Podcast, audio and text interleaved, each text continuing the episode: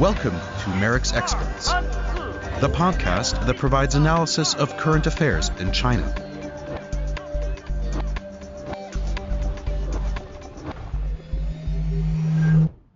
"2023 will be a critical year for China. Following the sudden end to Beijing's zero-COVID policy, the country is currently struggling with an unprecedented health crisis. The economy is also in trouble. And at the same time, Xi Jinping looks set to solidify his political agenda and establish a new leadership team at the National People's Congress in spring. Internationally, Beijing is also facing multiple challenges, including its relationship with the US, its No Limits partnership with Russia, and a recalibration of China policies across Europe. To anticipate what 2023 might have in store for us, MERICS hosted the 4th MERICS China Forecast Conference on January 18, 2023, in collaboration with our media partner Handelsblatt. At the event, our experts presented findings from our annual survey, and a lineup of high-level speakers discussed the findings and the expectations. My name is Johannes Heller, and to discuss the MERICS China Forecast Survey and Conference, I am joined by Roderick Kefferpitz, Senior Analyst at MERICS, who had a leading role in this year's MERICS China Forecast. Welcome to the podcast, Roderick. Hi, Joe. Thanks for having me. Roderick, what is the MERICS China Forecast? Well, maybe to start with, let me highlight that forecasting is, in fact, very difficult. I mean, looking into the future or trying to gain certainty from something that's inherently uncertain is not going to be easy. And this is particularly the case for China, of course, a country where information is highly controlled, where information is censored, where decisions are taken behind closed doors, where policymaking is opaque. And as we've seen last year, China is always open for surprises, right? I mean, you mentioned it, the nationwide protests, the zero COVID policy U-turn. So there are always some kind of I guess you call them black swans that can hit you. And this is also true for China. And so forecasting is a difficult undertaking. It's part science, it's part art. There's different methods that can be used, such as horizon scanning and backcasting or visioning. And one of the methods that we've been using these last 4 years now is that we've been doing a survey where we ask a range of China experts and the wider public how they see China develop in the next year. And in this 4th edition of our MERICS China Forecast, we've asked 151 China experts and 729 members of the wider public how they see China developing in 2023. And these participants came from over 50 countries in the world. They had different backgrounds, different academic backgrounds, working in different areas of expertise. And we asked them to look at both China's domestic development and the development of China's foreign relations. And all the survey results are, of course, also available on our website. This year's MERICS China Forecast 2023 is also part of our China Horizons project, which is a multi-year project bringing together 9 different research institutions from 7 EU member states, and is receiving generous funding from the European Union's Horizon Europe Research and Innovation Program. And this project, this China Horizons project, has as an aim to strengthen Europe's knowledge base on China's politics, society, and economy. And our forecast is, of course, also an important contribution in this regard. Then let's dive right into the results. Like, maybe we can start with the domestic developments. What were the results of the forecast survey there? Well, here there were some surprises for us, I believe. Obviously, since the zero COVID policy U-turn, there's a lot of expectation that China's economy is going to rebound. However, if we look at our survey, our respondents believe the Chinese economy might also face a lot of stress. Economic stress such as youth unemployment, which is already relatively high, but also more social inequality. Our survey respondents also saw 3 top challenges for the Chinese economy. The first being COVID, of course, and how COVID is going to develop over this year in China, but also geopolitical challenges such as the US-China relationship, lack of access to Western technology, which is obviously crucial for China's economic development, and the risk of a global recession, and to what extent that might also have an impact on China. So while there is the expectation that China's economy is going to rebound, I guess the size of that rebound, or how much it's really going to rebound, is quite uncertain. With regards to the domestic development, our survey respondents also considered these economic stress factors to have an impact on the protest potential. So when we asked, where do you see the highest protest potential in 2023, the survey respondents saw the economic stress to be one of the highest protest potentials, obviously the dynamic of COVID as well. And this might lead to a kind of pressure cooker scenario, a scenario where the economy is undergoing duress, is undergoing more stress, which in turn leads to social distress and social stress, and of that, of course, leading to more protest potential. And the COVID policy, this U-turn that China undertook last year, might have a role to play in this as well. I mean, COVID-19 is wreaking havoc in the Chinese healthcare system. Families are losing their loved ones.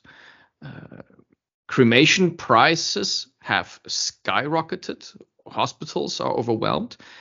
And a lot of people don't really understand this policy arbitrariness or volatility. I mean, one day you're in full lockdown, or several weeks and months you're in full lockdown, and then the next day you're allowed to go to work while you're sick with COVID. So the irrationality of this, I think, can also lead to a lot of anger with citizens in China. And that, of course, has the potential that we might see protests reemerge this year in China. And this simultaneously at a time when Xi Jinping has reached the pinnacle of his power, so to speak, right? He's in his third term. He's stacked the Politburo with his loyalists. And so in this pressure cooker scenario, you're getting into a picture where you got a pressure cooker and there's only one hand on the pressure relief valve, and that's the hand of Xi Jinping. And that's leading to a lot of unpredictability, because it's all down to one person and how that one person is going to decide. But the domestic problems are not the only things that China is facing, right? Let's move to the development of China's foreign relations next year. So for the foreign relations, we obviously asked where China is going to stand on the war in Ukraine in 2023. And here, the majority of participants believe China is actually going to maintain its policy. It's going to stick to a policy of pro-Russian neutrality, where it will support Moscow rhetorically, but try to not get into the crosshairs of Western sanctions, basically. However, there was a sizable cohort, around a third of participants, who believe China is going to decrease its support for Moscow this year. We then followed up on these questions and asked, well, how do you believe China-Russia economic ties are going to develop? And their participants were very clear that they believe there's going to be an intensification of economic ties across the board. So participants believe China is going to import more from Russia. They believe there's going to be more exports to Russia. Chinese investments in Russia are going to increase. And the use of the renminbi is also going to be increasing in 2023. And this, interestingly enough, stood in stark contrast to EU-China economic developments. We asked similar questions with regard to EU-China economic relations. And there we saw an across-the-board decline. So economic ties are expected to fray this year. So participants believe science and technology cooperation is going to decline. Trade is going to decline. Investments are going to decline. It's going to be less expats, EU expats living in China, and less Chinese expats living in Europe. So this really stood in stark contrast to how the China-Russia relationship is going to develop. What was also really interesting is everybody is talking at the moment about a Chinese charm offensive. That Xi Jinping has met more than 25 different heads of state in the last couple of months, and that China is trying to re-engage with the world.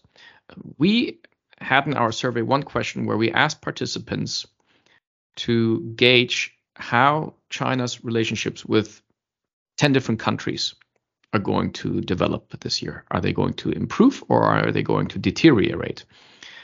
And here we see actually a slight deterioration. So especially with the United States and the United Kingdom, a deterioration is expected. With the EU, France and other countries, participants believed relations are basically going to stay the same or deteriorate just a little bit. Only with Russia, most participants obviously believed relations are going to stay the same, and in economic fields, they're going to increase. So the picture that's being painted in the foreign relations field is that China might go on a charm offensive, but that might just be a rhetorical charm offensive and not actually a charm offensive with regards to substance. The results were also presented at a conference on January 18th, and they were debated by high-level speakers who also shared their expectations for 2023. You've been at the conference as well, as you had a leading role in the MERICS China forecast. How have the results been debated, and what were expectations of the speakers? This conference is available on YouTube as well, so I really recommend everybody to take a look at it. We had a great cast of speakers. We had, for example, Jörg Wuttke, the president of the European Chamber of Commerce in China, share his hopes and expectations. And I think there was obviously some commonality with our survey results. So Jörg Wuttke was explaining that there is a great hope for a strong economic rebound, that businesses in China are hoping for a lot of revenge spending, that the consumers are going to go out there and buy all those goods and products that they haven't been able to buy in the past under lockdown, possibly. At the same time, that there is stress within China's economy in a number of different fields. Real estate is one of them. Debt in local government is another factor. And so it's not all sunshine and roses necessarily for China's economy in 2023. There might be a rebound, but this long-term optimism that a lot of people had a couple of years ago, that might be gone. With regards to the foreign relations, we had great speakers on the panel there. We had Malin Out and Sasha Gabuev from Carnegie Endowment, for example. And here too, there was quite some agreement, I would say, with our survey results, basically arguing that China is going to stick with Moscow, that China has an interest with Moscow in undermining the current world order, but that China is also going to be careful regarding how it deals with Moscow and how it supports Moscow, and that it certainly doesn't want to get into the crosshair of Western sanctions, and so it will gauge the situation and tread very carefully. Our forecast is not the only one out there, and if you know, I would like to know how our results compare to other forecasts that are made. So our forecast is not an outlier. I think there's a lot of commonality with other forecasts that are out there. If you look, for example, at the Eurasia Group's top risk for 2023, the Eurasia Group is arguing that China's economy is fragile, that the economic rebound is uncertain, This is very much in line with our survey results. It also argues that there is policy volatility in China, which is obviously we've seen with the zero COVID U-turn last year. And they also don't fall for the charm offensive that's been going around in the media. They're arguing there will be more foreign policy assertiveness by China, and the Xi-Putin relationship will also go strong. And this is what other surveys or other forecasts have also said. So if you look at The Economist's The World in 2023, or at the China Project, the red paper that they come out with every year, they've also argued that the Xi-Putin bromance is basically going to go strong this year and is going to continue, and that the Xi governance model is going to be tested because there are a lot of challenges within China. And the question is this governance model of one man at the top going to be able to deal with these challenges? Putting this all together, what would you suggest that people look out for regarding China in 2023? COVID is, of course, going to be the number one development.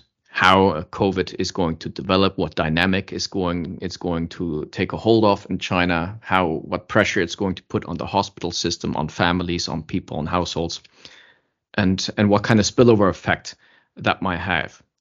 One of the questions, of course, is are we going to see a new strain of COVID emerge in China? That's a big question mark and a wild card that could, of course, have an effect not just for China, but for the world beyond China as well. And then, of course, there's going to be a couple of interesting appointments to look at. So how is the State Council going to be formed in the sessions in March? Who are going to be the key personalities there? What does that potentially signal for the rest of the world? And then, of course, it's going to be important to also look at China's foreign messaging. So everybody's talking about the charm offensive right now, but what's actually the content and the substance behind this charm offensive? If we look at the beginning of this year so far, there have been a lot of meetings and discussions and calls, obviously in African countries, but also with Russia, with Russia's foreign minister, Sergei Lavrov, again. And so these are also all kinds of indicators of what necessarily priorities are. Taiwan is obviously always going to be something to watch, and the question whether the new speaker, McCarthy, is going to visit Taiwan or not. And then also India's role is going to be very important. India has the chairmanship of the G20 summit. It also has the chairmanship of the Shanghai Cooperation Organization summit taking place in September. So India is playing an important role this year, and the India-China relationship is going to be a place to watch for 2023, I believe. Roderick, thank you very much for your time, your insight, and your work on the MERICS China forecast. Thanks, Johannes. Take care.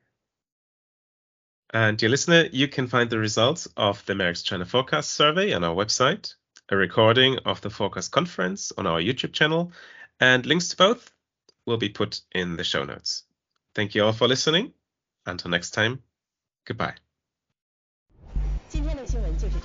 You have been listening to MERICS Experts, the podcast from the Max-Hathor Institute for China Studies in Berlin. If you want to learn more about our work, please visit us at merics.org.